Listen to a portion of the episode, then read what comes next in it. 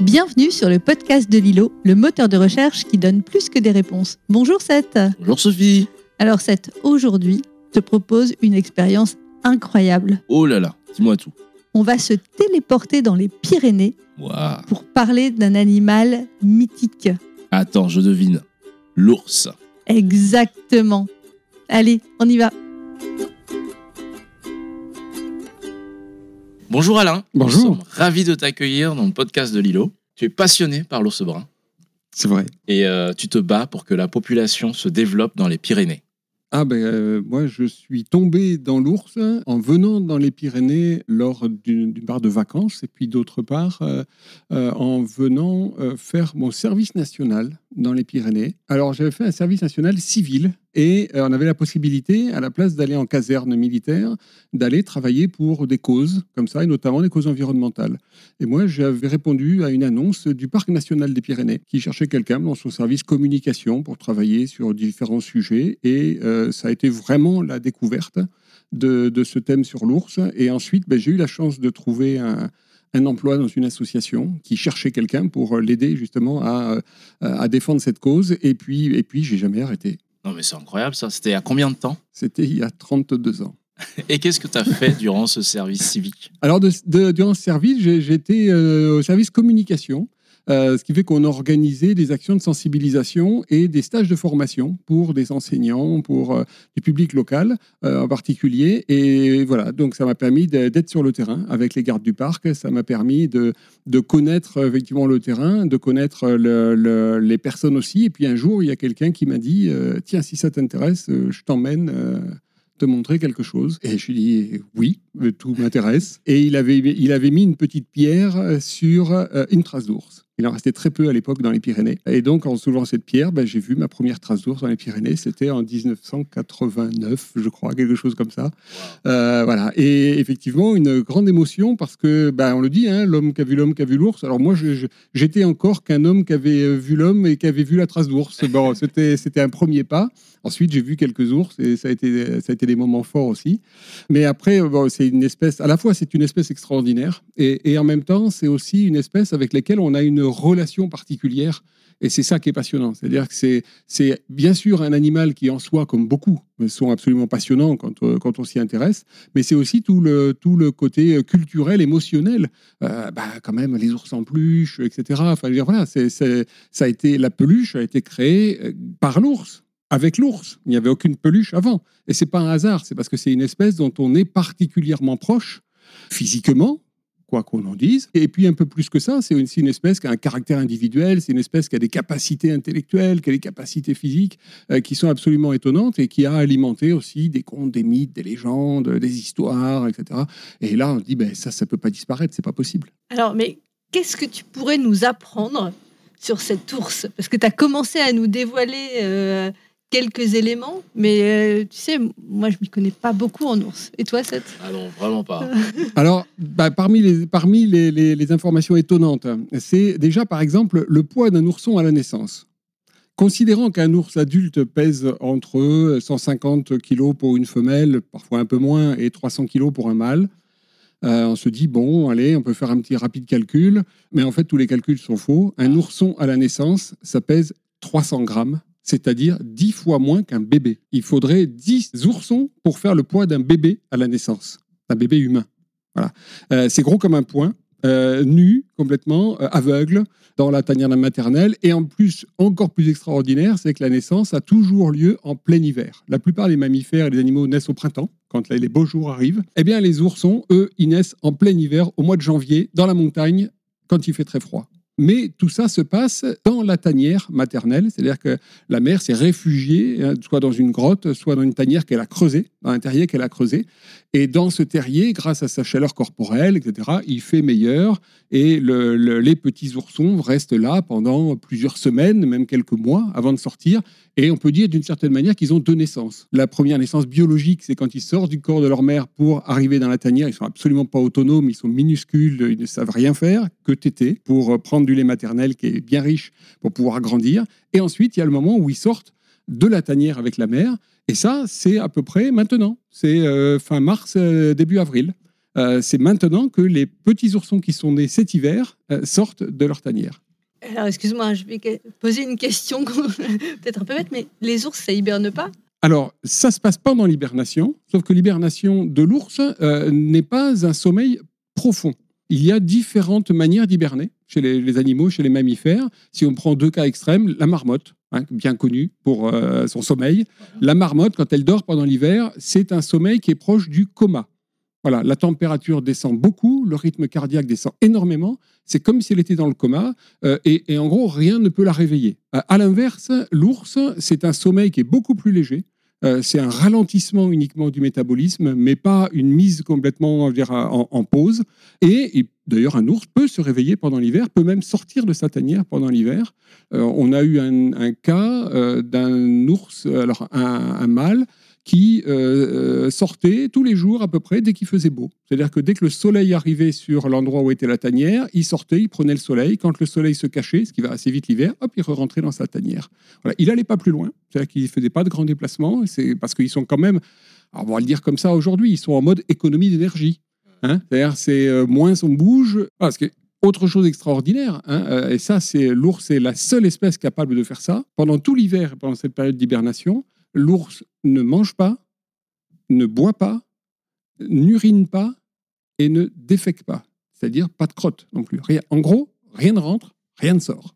Et ça, c'est la seule espèce qui est capable de faire ça, même parmi les autres hibernants. Tous, à un moment ou à un autre, soit ils mangent, soit ils boivent, et euh, il ressort l'ours, euh, pas du tout, et ça a donné des adaptations absolument extraordinaires. Par exemple, un système de recyclage de l'eau des urines à l'intérieur même du corps, pour pas qu'il y ait de déshydratation, avec une concentration des toxines à un endroit particulier, qui sont évacuées ensuite à la fin de l'hibernation. Euh, des choses comme ça, voilà, c'est absolument euh, extraordinaire.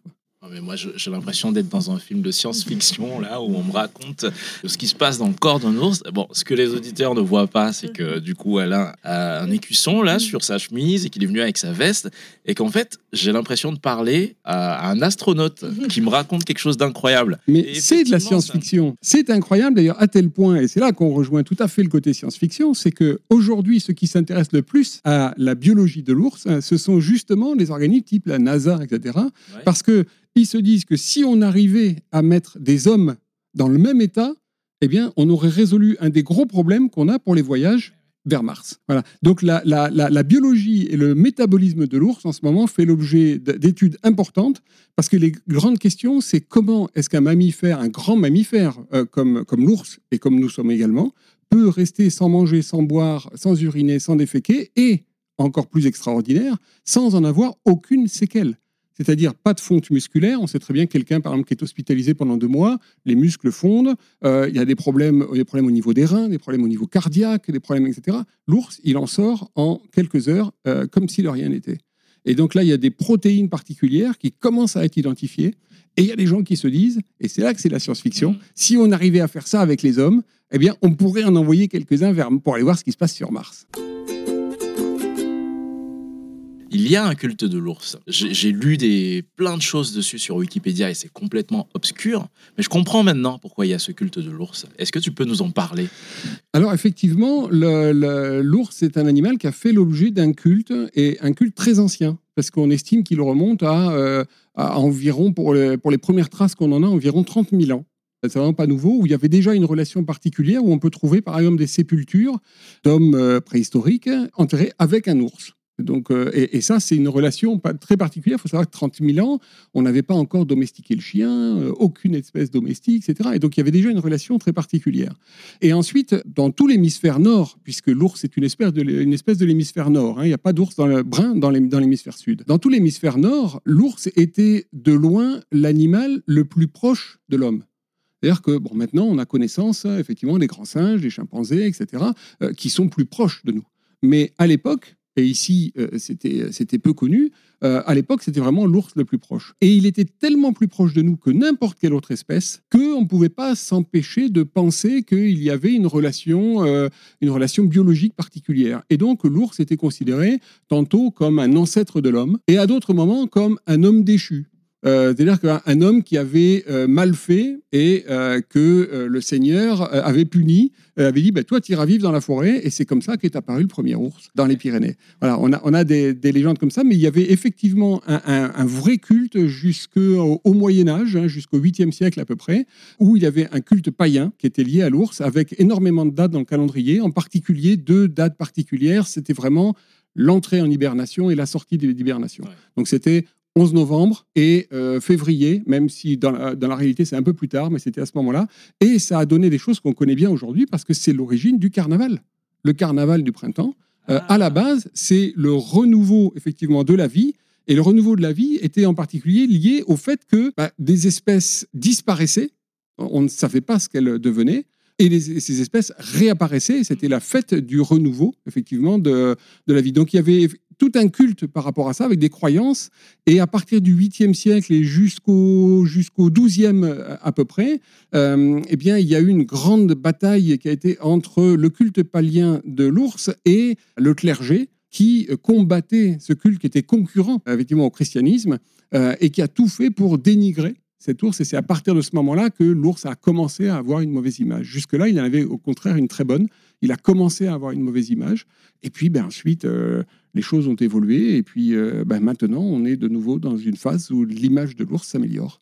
Et alors, euh, tu nous viens, on entend avec ton accent, petit accent, des Pyrénées, tu me parles de l'ours des Pyrénées. C'est le seul endroit où il y a des ours en France. C'est quoi cette histoire de, de l'ours dans les Pyrénées? On en est où aujourd'hui? Alors, il y avait des ours partout en France, dans toutes les forêts de France, sans exception, il y a longtemps. Mais quand je dis sans exception, de la Bretagne à l'Alsace, euh, du Nord euh, aux Pyrénées, il y avait des ours dans toutes les forêts de France. L'ours n'est pas un animal montagnard, l'ours est un animal forestier, voilà, prioritairement, capable de s'adapter dans des milieux un peu plus ouverts, comme les steppes ou des choses comme ça, mais à la base plutôt un animal forestier. Et petit à petit, eh ben, il y a eu, alors c'est pas une éradication parce qu'il n'y a jamais eu de volonté de faire disparaître l'espèce, mais il y a eu surtout une, euh, alors bon, on a combattu l'ours parce que c'est un animal qui commettait des dégâts plus que maintenant, notamment des dégâts plus diversifiés.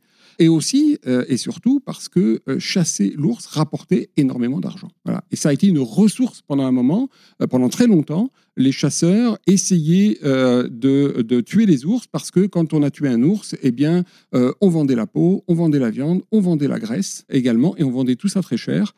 On touchait parfois des primes également, ce qui fait qu'à certaines périodes de l'histoire, au 19e siècle en particulier, tuer un ours dans les Pyrénées, ça représentait en termes de revenus à peu près le, le salaire d'un enseignant pendant six mois. Donc c'était vraiment, c'était vraiment très important et ça rapportait beaucoup d'argent. Et dans le même temps, l'ours commettait effectivement des méfaits et des dégâts. Et si aujourd'hui on parle surtout de l'ours par rapport aux dégâts qu'il fait sur les troupeaux, euh, autrefois c'était beaucoup plus important puisque on, vivait en autarcie dans les zones, euh, dans les, dans les zones, dans les Pyrénées comme ailleurs. Euh, en autarcie, ça voulait dire qu'il fallait produire sur place tout ce dont on avait besoin. Et donc, on produisait des céréales pour faire du pain, on produisait des légumes pour faire les légumes, on produisait, on avait un troupeau pour faire de la viande, euh, on avait euh, des ruchers pour faire du sucre, puisqu'on n'utilisait pas le sucre, on utilisait le miel, euh, on avait des vergers pour euh, avoir des fruits. Eh bien, partout, là, l'ours euh, prélevait, parce que l'ours est un animal qui est omnivore, qui mange de tout, c'est pas un carnivore. Et donc, euh, bah, dans les vergers, il allait prélever des fruits, dans les potagers, il allait prélever des légumes, euh, dans les ruchers, on connaît le goût de l'ours pour le miel, c'est pas qu'une fable. Il n'y a pas que le miel qui l'intéresse, mais il adore le miel. Dans le troupeau, il allait faire de prélever aussi de la viande. En fait, il c'était un parfait concurrent de l'homme. Et c'est pour ça aussi qu'on lui en voulait évidemment et qu'on essayait de limiter la population. Et quelles sont les actions que vous menez à l'association Pays de l'Ours aujourd'hui? Alors, euh, nous, notre travail aujourd'hui, c'est euh, de restaurer cette population d'ours, C'est- c'est-à-dire cette population qui a failli disparaître, de la remonter, mais au-delà de ça, c'est un travail aussi sur la cohabitation avec cette espèce, faire que ça se passe le mieux possible entre nous, et même encore au-delà de ça, de la valorisation de cette espèce. Alors, valorisation culturelle, patrimoniale, mais aussi valorisation économique. C'est-à-dire qu'on travaille avec euh, des professionnels locaux qui euh, vont euh, utiliser l'image de l'ours pour promouvoir leur activité ou leurs produits, mais en le faisant dans le respect de l'ours. Voilà, C'est-à-dire qu'autrefois, l'ours rapportait de l'argent en le tuant. Maintenant, on pense qu'il doit rapporter de l'argent en le protégeant. C'est restaurer, effectivement, réconcilier, valoriser Ça, c'est notre travail. Donc, on va avoir euh, des t-shirts à l'effigie euh, de grands ours beaux et, euh, et, euh, et tout doux très bientôt. Et ce sera un travail de communication, en fait, qui permet de revaloriser l'image de l'ours dans le paysage. Oui, même si l'ours a une bonne image. En fait, hein, il s'agit surtout En fait. effectivement de la, de la valoriser, mais euh, l'image de l'ours est bonne. Encore une fois, on a l'image, euh, on a l'image de l'ours en peluche, euh, on a l'image de tout un tas d'ours connus qui sont, qui sont sympathiques. Euh, bon, alors attention, hein, l'ours c'est une, espèce sauvage. Euh, c'est un animal qui, comme les autres, n'est ni bon ni méchant. Euh, il c'est est un animal juste, sauvage. voilà, c'est un animal sauvage. C'est pas un animal qui est particulièrement dangereux pour l'homme, contrairement à ce que parfois on peut imaginer. C'est-à-dire que c'est un animal qui euh, est tout à fait euh, pacifique, hein, qui ne cherche pas la confrontation. Après, bon, bah, dans certaines circonstances, euh, s'il se sent menacé, il peut avoir une attitude de, de défense, une attitude un peu agressive. Mais ce n'est pas, pas une espèce agressive. Personne ne s'est jamais fait agresser dans les Pyrénées délibérément par un ours. Et quelles sont les actions législatives aujourd'hui qui ont été menées ou qui existent pour protéger la population de l'ours? Alors, on a un assez bon arsenal juridique autour de cette espèce, euh, grâce à euh, du travail qui a été fait au niveau européen. C'est-à-dire que l'Union européenne dans une directive, qui est une directive sur laquelle travaillent la plupart des associations de protection de l'environnement en France, qui s'appelle la directive Habitat, qui date de 1992, à- Habitat Faune Flore, pour dire son nom complet, qui date de 1992, et qui postule entre autres que il y a des espèces et des espaces, des habitats qui sont prioritaires pour la conservation, euh, et l'ours en fait partie. C'est-à-dire que ces espèces et ces espaces, chaque État membre qui en abrite a l'obligation de les conserver ou de les restaurer dans un bon état de conservation, donc des populations viables. La France, puisqu'il y a toujours eu des ours dans les Pyrénées, il a failli disparaître, mais il y a toujours eu des ours dans les Pyrénées, a l'obligation de restaurer une population viable. Après, toute la difficulté et tout notre travail, c'est de faire appliquer cette loi, c'est-à-dire qu'elle soit mise en œuvre et que le travail de, restauration par l'État, puisqu'il veut garder cette prérogative, nous, on leur a proposé de les ours qu'il faut lâcher pour euh, continuer la restauration, de le faire nous-mêmes. Et on a demandé officiellement l'autorisation. Et ils nous ont dit non, on ne vous donne pas l'autorisation, on préfère le faire nous-mêmes. On a dit très bien, mais alors faites-le. Voilà. Et c'est un petit peu compliqué. Alors justement, est-ce que tu peux nous, nous raconter l'histoire aujourd'hui où on en est? Est-ce qu'il y a, tu nous as dit que la, la population des ours dans les Pyrénées a failli disparaître. À quel moment ça s'est passé et qu'est-ce qui est mis en œuvre aujourd'hui et quels sont les enjeux? Alors, la population d'ours a euh, progressivement baissé. Donc, euh, il est difficile d'avoir des chiffres précis avant qu'on ait commencé à travailler sur l'espèce, c'est-à-dire avant les années 70-80. Les, les effectifs estimés avant sont tous sujets à caution, mais en tous les cas, il y en avait. Il y en avait beaucoup. Ça, c'est sûr. Et la population a baissé, baissé, baissé jusqu'en 1995. En 1995, on était au minimum de la population et il restait en tout et pour tout, pour l'ensemble des Pyrénées, France et Espagne confondues, il restait 5 ou 6 individus. Voilà, pas plus. Donc là, on était vraiment au bord de la disparition. Le travail par les associations et, d'amener l'État à y travailler a démarré euh, dans les années 80, qui a permis de, se, de se concrétiser euh, pour la première fois en 1996. Et donc ça, c'était une initiative de Pays de l'Ours qui, à l'époque, s'appelait ADET, qui maintenant s'appelle Pays de l'Ours ADET parce qu'on a gardé ce nom en référence à l'histoire. ADET, alors, c'est, euh, ça signifiait Association pour le développement économique et touristique. Ça fait référence à la partie valorisation que j'évoquais tout à l'heure. La particularité de l'association, c'est d'avoir été créée par des communes, par des élus locaux, qui voulaient à la fois travailler à la protection de l'espèce et à la fois à sa valorisation pour les populations locales. D'où ce nom, à l'époque, Association pour le développement économique et touristique. Bon, on a ajouté Pays de l'Ours parce que c'est beaucoup plus clair, ce sur quoi on travaille. Mais l'état d'esprit d'origine est, de- est- est resté.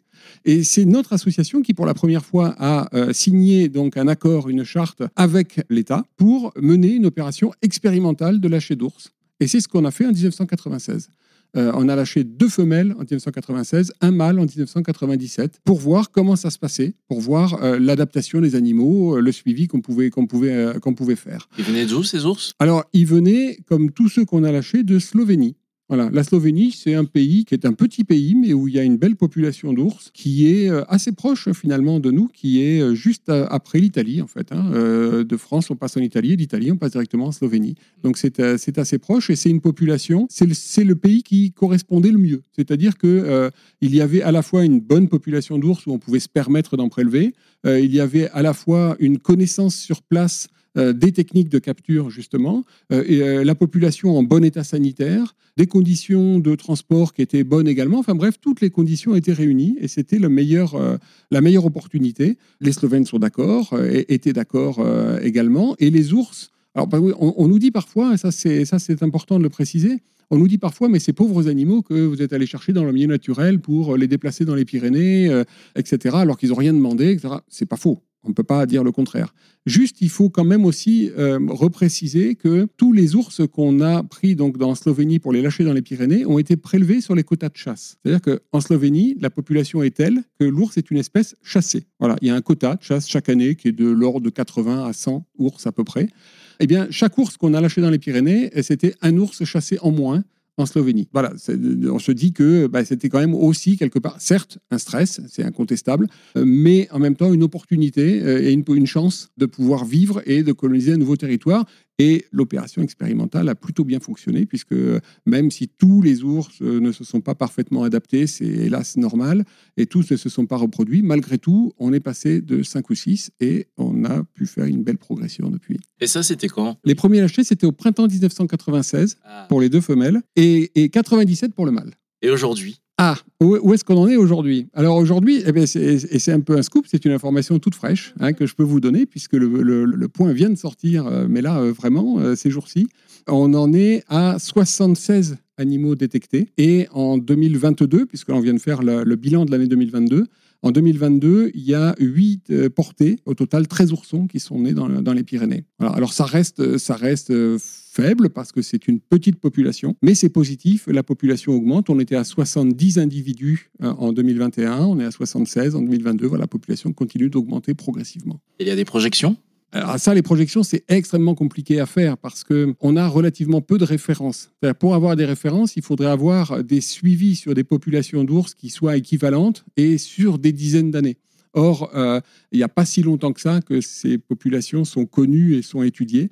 Donc, euh, les modèles démographiques sont assez, euh, assez compliqués à, définir et mettre au point. Ce qu'on observe euh, là en ce moment depuis une quinzaine d'années, c'est une croissance qui est à peu près de 10% de la population chaque année. Voilà. Ce qui est une belle croissance pour une population d'ours. hein. On n'est pas sur des, populations, je sais pas, je dirais de, de, de micro-mammifères, de campagnols ou autres qui peuvent avoir des croissances euh, extraordinaires. Là, on est sur une grosse bête qui a une, une croissance euh, démographique qui est lente, mais c'est la normale est entre euh, 5 et 10 et on est plutôt à 10. Donc de ce point de vue, c'est un indicateur qui nous permet de dire que euh, l'adaptation euh, de, de ces, de ces animaux euh, dans les Pyrénées d'aujourd'hui, parce que c'était aussi une question, hein, les Pyrénées autrefois c'est une chose, les Pyrénées d'aujourd'hui c'en est une autre, c'est un peu différent. Eh bien dans les Pyrénées d'aujourd'hui, l'ours se porte bien et l'ours se reproduit, et ça c'est une bonne nouvelle. Et une maman ours, ça donne combien d'oursons par an? Alors déjà, une maman ours ne euh, n'a pas d'oursons tous les ans. Une maman ours, déjà, ne peut avoir des oursons que tous les deux ans. Parce qu'il y a une période d'éducation qui est à peu près d'un an et demi. Voilà, donc euh, les oursons qui naissent en plein hiver, ceux qui sont nés cet hiver par exemple, vont rester avec leur mère pendant toute l'année 2023 et ils se sépareront qu'au printemps 2024. Et c'est à ce moment-là que soit la mère de nouveau s'accouplera dès le printemps 2024 et elle aura des oursons en 2025, donc de 2023 à 2025, deux ans. Soit la séparation avec les oursons tarde un petit peu et la période de reproduction est très courte, hein, enfin est assez courte hein, chez les ours. euh, c'est effectivement le printemps, c'est entre au plus tôt le mois d'avril et au plus tard le mois de juin. Euh, éventuellement début juillet, mais c'est le maximum. Voilà, c'est la possibilité pour des ours de s'accoupler et d'être fécondés est vraiment euh, uniquement à ce moment-là, ce qui fait que tous les oursons, donc comme je disais, naissent en janvier, en plein hiver, donc tous les oursons ont fait leur anniversaire en même temps. Voilà, et il n'y a pas de possibilité d'avoir des naissances à un autre moment et au mieux tous les deux ans. Et ensuite, les ours, ça vit euh, en famille, ça vit seul. euh, comment ça se passe? Le noyau familial est composé uniquement de la mère et des petits. Voilà. Le, père ne participe pas du tout à l'éducation des oursons. Et même moins il les voit, les mâles, et mieux ils se portent. hein, puisque un des principaux dangers pour les oursons, ce sont les mâles. Pas forcément leur père, mais les mâles adultes. Donc le noyau familial, c'est vraiment que la mère et les oursons. Euh, une ours peut avoir entre 1 et 3 oursons. Exceptionnellement, il y en a pu, il y a en avoir, pas dans les Pyrénées jamais, mais ailleurs, il y a pu en avoir 4, même peut-être une fois ou l'autre 5, mais la normale, c'est entre 1 et 3. En tout cas, c'est ce que nous, on observe, parce que parfois, c'est difficile de savoir combien sont nés. Peut-être certains sont morts prématurément, mais on n'a jamais vu de portée de plus de trois oursons dans les Pyrénées. Et ils vont rester ensemble, donc mère et ourson, pendant 18 mois. Ils vont éviter soigneusement les mâles. Par exemple, les mâles euh, sont actifs plutôt la nuit. Eh bien, les femelles avec des oursons vont être plus actives pendant la journée. pour, pour éviter les mâles.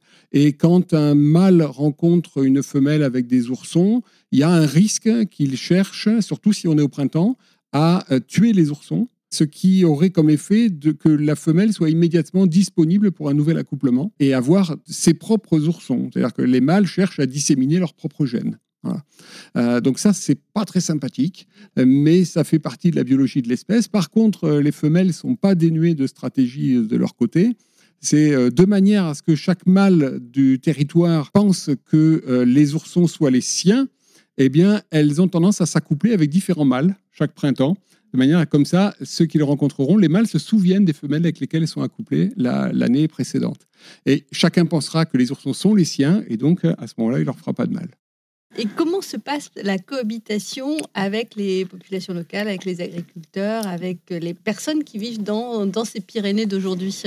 Alors d'une manière générale, la cohabitation se passe plutôt bien. L'ours est une espèce discrète, c'est pas une espèce agressive. La plupart des gens qui vivent dans les Pyrénées n'ont jamais vu un ours et n'ont jamais eu à se plaindre d'un ours. Après, il y a euh, certaines activités pour lesquelles ça demande effectivement un travail d'adaptation pour permettre cette cohabitation. Et c'est en particulier euh, les éleveurs. C'est-à-dire que pendant la période pendant laquelle il y a eu peu d'ours dans les Pyrénées, l'agriculture et l'élevage en particulier a évolué euh, en prenant en compte cette absence de prédateurs. Le loup avait déjà disparu, l'ours a euh, quasi disparu également, donc il y avait peu de prédation, ce qui ne veut pas dire qu'il n'y avait pas de mortalité dans les troupeaux, mais il y avait peu de prédation, et les techniques de protection des troupeaux ont été progressivement abandonnées. Et toute la difficulté maintenant qu'on restaure cette population, eh bien, c'est aussi de faire revenir ces techniques de production, de protection, pardon, euh, et que les éleveurs, voilà. Alors, je ne vais pas dire protègent de nouveau parce qu'ils ne le font plus comme on le faisait autrefois. Euh, ils font avec des moyens modernes, euh, plus modernes maintenant, mais il faut faire ce travail et ça demande euh, une adaptation et certains ont du mal, voire certains refusent ces adaptations malgré les aides qui sont mises en place. Donc ça, c'est tout le travail de concertation, tout le travail de conciliation, c'est tout le travail de persuasion, avec la plus grande partie quand même des, des éleveurs, ça se passe pas mal, voire même bien. Ils suivent mieux leur troupeau, ils le protègent mieux. Et donc, ils ont peu de pertes, que ce soit par l'ours ou d'autres causes d'ailleurs. Et puis, euh, bah voilà, d'autres, d'autres éleveurs qui avaient, euh, eux, euh, avaient mis en place un système qui était basé sur des troupeaux en liberté. Mais le problème, c'est que les troupeaux en liberté, ce sont des troupeaux qui sont vulnérables. Et l'ours est un animal opportuniste. C'est-à-dire qu'il ne résiste pas à une brebis qui traîne.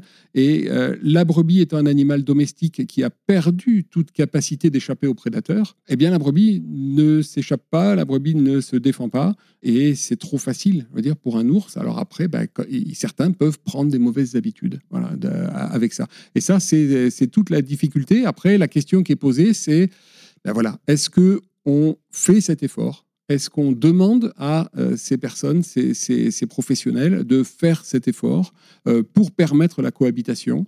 Euh, C'est plutôt la vie générale. Et puis, il y a aussi des personnes qui pensent que ça vaut pas le coup et qu'il faudrait mieux que l'ours disparaisse. Si on lâche, si je puis dire, pour l'ours, on peut lâcher pour bien d'autres espèces. On est dans une période où on prend vraiment conscience de la crise à la, à la fois climatique, mais aussi une crise de la biodiversité. Voilà, c'est pas le moment de maintenant qu'on a à la fois la conscience de tout ça et qu'on a aussi les moyens de vivre avec ces espèces, c'est pas le moment d'y renoncer. Est-ce que l'ours a un rôle spécifique dans la biodiversité des Pyrénées? Alors, c'est assez difficile de définir un rôle spécifique parce que les espèces qui ont un rôle spécifique sont des espèces qui sont des espèces spécialistes ou spécialisées. Et l'ours est vraiment un généraliste. Voilà. C'est un animal qui mange un peu de tout. Euh, ah, donc c'est difficile de pouvoir euh, identifier, euh, je dirais, une raison écologique, biologique particulière. Il y a des études qui, sont dans ce, qui vont dans ce sens-là. Par exemple, des études qui sont en cours sur la participation de l'ours à la dissémination des graines vu qu'ils mangent énormément de fruits. Euh, les graines, souvent, ne sont pas digérées, donc les graines sont expulsées dans les, dans les crottes, et ça permet de disséminer les végétaux, comme ça, des, des- des plantes qu'ils consomment. Et il y a des études qui sont faites là-dessus. Mais, mais chez nous, au Pays de l'Ours, on a tendance à penser que, enfin, on, on le formule comme ça, qu'une espèce ne doit pas avoir à se justifier d'exister. Voilà. C'est-à-dire que, bien sûr, toutes les espèces ont un rôle dans les écosystèmes, ont une place, ont une fonction dans les écosystèmes, mais c'est pas ça qui doit justifier qu'on la protège ou qu'on la protège pas. Parce que, imaginons qu'on trouve, qu'on trouve une espèce ou dont on ne connaîtrait pas, ou pas encore, effectivement, le rôle, la fonction. Qu'est-ce que ça signifie? Ça signifie que celle-là, on pourrait la faire disparaître? Non, c'est pas possible, ça n'est plus possible de, ra- de raisonner comme ça. Donc chaque espèce a, do- a- a- a le droit d'exister, euh, comme nous, nous avons le droit d'exister évidemment. Et il faut chercher à concilier tout ça et à vivre tous ensemble. Je crois qu'on voilà, on sait maintenant que peut-être qu'il y a une vie extraterrestre, mais on n'a pas trouvé de plan B hein, pour l'instant. Donc euh, on va essayer de, de vivre au mieux et dans des bonnes conditions pour tout le monde euh, ici sur cette planète qui quand même, quand on y regarde, c'est sympa, hein, euh, quand même. Hein. Donc, essayons de faire ça avant d'imaginer euh, aller vivre ailleurs, parce que pour l'instant, on n'a pas encore, euh, on n'a pas trouvé mieux. hein. Personne ne s'est jamais fait euh, attaquer, mais si on rencontre un ours, dis-nous quand même, eh, dis-nous comment on doit réagir. Bien sûr, Moi, Je sais, attends, attends, attends. Faut lever les bras. il faut lever les bras? Oui, pour paraître plus grand. Alors, pas, non. non, non, non, non. Alors, alors, ça, c'est des choses qu'on dit en Amérique du Nord par rapport à effectivement des, des animaux qui, d'une part, sont beaucoup plus euh, imposants. Euh, les grizzlies, etc. Et puis d'autre part, les animaux qui n'ont pas eux-mêmes l'habitude de cohabiter. C'est-à-dire que le territoire de l'homme et le territoire de l'ours sont assez différents. Et euh, les ours euh, n'ont pas l'habitude de vivre à proximité des hommes et voilà, a tendance à le considérer un peu comme un intrus. Et comme un intrus, bah, quand on a la puissance et la capacité physique d'un grizzly, on se dit qu'on peut le mettre dehors. Bon, dans les Pyrénées, c'est pas du tout ce contexte-là. Les ours sont plus petits et les ours cohabitent avec, euh, avec les, hommes.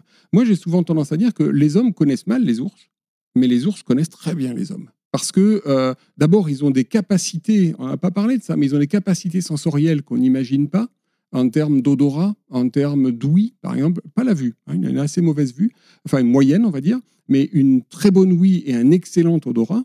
Euh, et ils nous sentent de très loin. Et ils ont l'habitude, il n'y a, pas d'espace dans les Pyrénées qui ne soit pas utilisé, en gros, par les ours et par les hommes. Les deux euh, vivent ensemble en s'évitant. Et le mieux, c'est de s'éviter. Maintenant, voilà, si et quand on rencontre un ours. Alors, moi, j'aime bien, bien faire cette réponse. C'est ce que disaient les anciens. Les anciens, aux enfants autrefois, disaient si jamais tu rencontres un ours dans la forêt, tu dois faire deux choses. La première, c'est lui parler. La deuxième, c'est d'être très poli avec lui.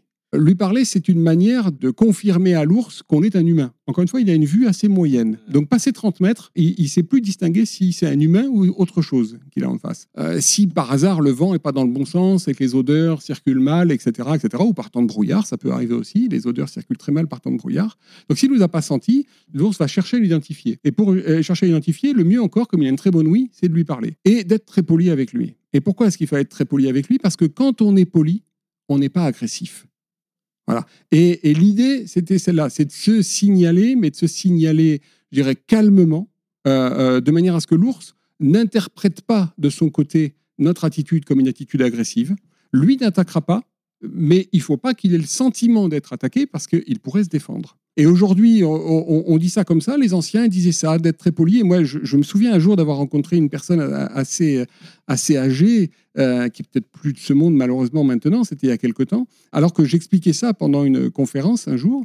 Elle, est venue me voir à la fin de la, de, la, de la conférence, un peu timidement, en me disant Mais vous savez quoi? Moi, c'est ce que me disaient mes parents, et ça m'est arrivé un jour. Et donc, comme on me l'avait répété, répété, répété, j'ai pas pu m'empêcher. Je lui ai dit Eh bonjour, monsieur l'ours, et comment allez-vous, monsieur l'ours, ce matin? Etc. Et ce faisant, eh bien, elle est partie de son côté calmement, il est parti du sien calmement, et tout s'est très bien passé. Et ça, c'est le cas effectivement général. La chose la plus importante à retenir pour les quelques-uns qui ont, euh, euh, alors euh, certains diront la chance, d'autres diront la malchance. Moi, je dirais la chance, euh, quand même, de, de- de voir un ours dans les Pyrénées. C'est surtout ne rien faire que l'animal pourrait interpréter comme un comportement agressif, parce que lui, de son côté, ne l'est pas agressif, et chacun partira de son côté et tout ira bien. Alors la chance, elle est à peu près équivalente à gagner le, le jackpot au loto. Je Hein. Mais voilà, hein, c'est à peu près, c'est à peu près peut-être le, la même ordre d'idée de chance. Et c'est vrai qu'on fait peu d'informations pour dire si jamais vous gagnez au loto, voilà ce qu'il faut faire. Mais par contre, on nous demande souvent qu'est-ce qu'il faut faire si on doit rencontrer un ours. On répond avec plaisir. Bien, bah, première question. Tu y réponds avec le plus de spontanéité possible. Je n'ai aucun doute là-dessus, mais je te préviens quand même. Quelle loi aimerais-tu faire voter? Alors, s'agissant de l'ours, on a toutes les lois. Il faut juste les appliquer.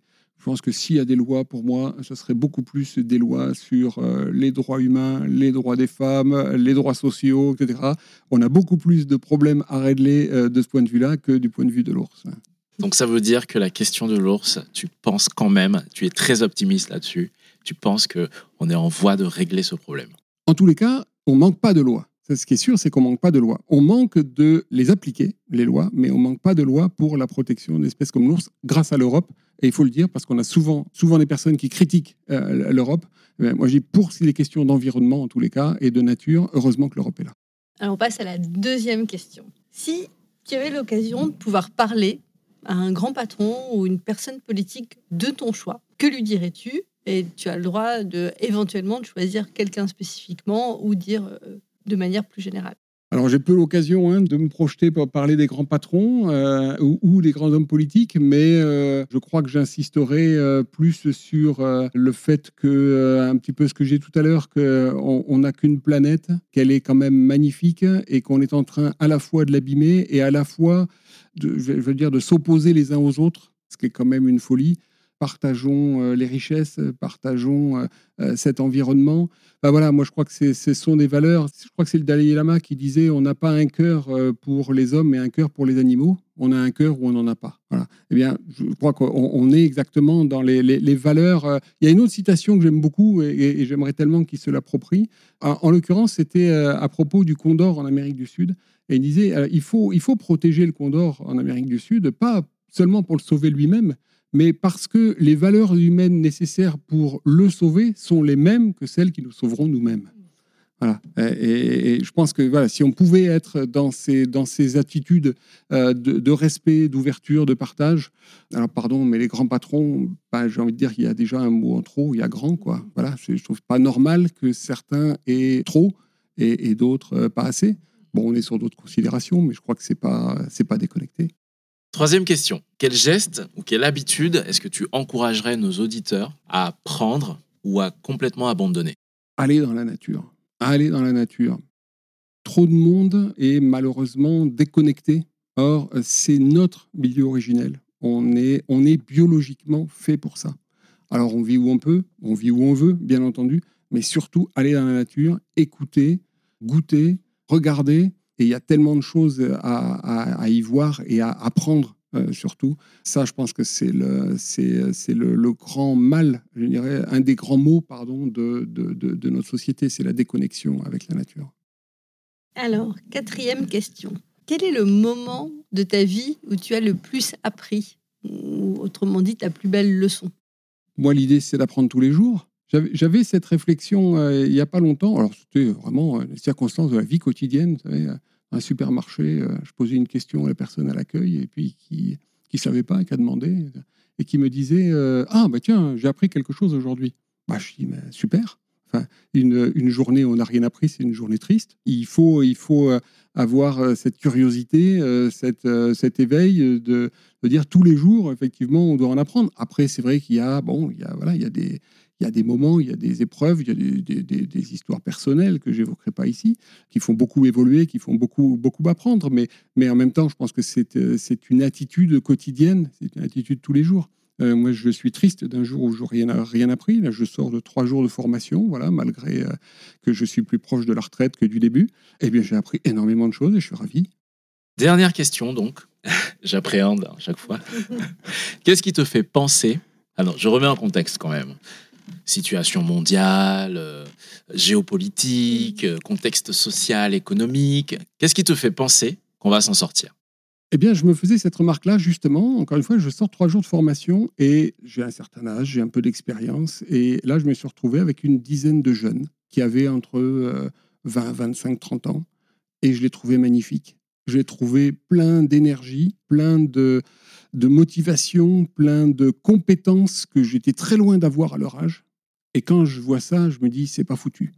C'est pas foutu parce qu'il y a une jeunesse qui se mobilise, et cette jeunesse, elle est magnifique. Et moi, ça, ça, me, fait un grand plaisir. D'ailleurs, au sein de l'association, c'est une préoccupation continue. On essaye d'accueillir au maximum. Alors, ça peut être des stagiaires, ça peut être des volontaires en service civique, ça peut, en ce moment, on a aussi une personne qui est en, contrat d'apprentissage. C'est pas de la main-d'œuvre pas chère. C'est l'opportunité euh, donnée à euh, des jeunes de d'apprendre, d'expérimenter, euh, dans des contextes où ils le font, je vais dire, sans risque parce qu'ils ne sont pas euh, en situation professionnelle, ils ne risquent pas de se faire licencier, ils ne risquent pas d'avoir des reproches. Euh, et, on accorde une grande importance à la, formation et à donner l'opportunité à des jeunes de se faire une expérience. Ça, et puis en plus, euh, enfin, ça, permet de rester un petit peu éveillé soi-même, déjà, tout simplement, de ne pas tourner en rond et d'apprendre énormément de choses. Non, moi, c'est quand je, quand je vois la, la, jeunesse qui se mobilise et, on en a, faut, faut regarder, faut écouter, on en a plein d'occasions, y compris récemment encore des jeunes de grandes écoles qui disaient ben, nous on refuse de rentrer dans le système euh, du consumérisme, de, voilà des communes marché, de la destruction euh, de l'environnement, de la destruction aussi de, des problèmes sociaux et on veut s'engager, on veut, on veut croire à un avenir, à des choses, à des valeurs, etc. Je me dis génial. Euh, allons-y. Euh, et puis, euh, quand on voit ça, ben, j'ai envie, envie de penser qu'on y arrivera. Merci beaucoup. Comment on fait pour soutenir l'association Pays de l'Ours? Eh bien, déjà, on utilise Lilo. déjà, on utilise Lilo, qui est, un, qui est un très bon moteur de recherche, qu'on utilise au quotidien, bien entendu.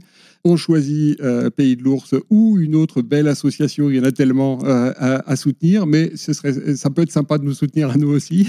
on aime bien. on aime bien. Non, c'est magnifique. C'est vraiment pour nous une. C'est pour ça que c'est un grand plaisir d'être là, parce que c'est vraiment une initiative. C'est rare je veux dire par là que euh, des moteurs de recherche, il y en a plein, des moteurs de recherche qui peuvent avoir des convictions, il y en a, il y en a aussi, euh, et, c'est très bien. Euh, mais un moteur de recherche qui accepte de partager une partie de ses bénéfices avec des associations à buts sociaux ou, environnementaux ou culturels, etc., eh bien, c'est magnifique et merci beaucoup pour ça. Et voilà, maintenant que les, utilisateurs, bien sûr, après, on est une association, je ne vais pas vous faire le détail, mais on peut adhérer à l'association, on peut faire un don, on a une boutique, on peut acheter, on peut faire plein de choses avec l'association. On organise plein de choses également, des sorties sur le terrain si vous voulez venir voir un peu à quoi ça ressemble le pays de l'ours. On organise des journées, euh, par exemple, à la recherche d'indices de présence d'ours. On, cherche des traces, on cherche des, on a, on a, on a mis des, appareils photo et vidéo automatiques, et, donc ça permet de, voir sur place euh, si un ours est passé à cet endroit-là, etc. Enfin, c'est des choses qui sont, qui sont, qui sont, qui sont super, qui sont extraordinaires, et c'est là qu'on voit, voilà, ce qu'on dit tout à l'heure, l'émotion de, de la rencontre avec la nature alors l'ours, en plus, c'est une espèce emblématique, une espèce euh, particulière, effectivement, mais cette émotion-là, elle, est, elle fait plaisir à voir. Bien sûr que nous, on sait pourquoi on se bat. On se bat pour l'ours, bien sûr. Mais quand on voit ça et quand on voit les étoiles qui s'allument dans les yeux des gens, on se dit, bah ouais, c'est pour ça aussi quoi qu'on fait tout ça. quoi. Voilà, c'est pour partager ça aussi. quoi. Merci de, ce partage de ce que vous faites et puis de voilà de nous avoir partagé ta passion, ta connaissance euh, de l'ours. C'était un très bon moment. Un grand plaisir. Merci à vous.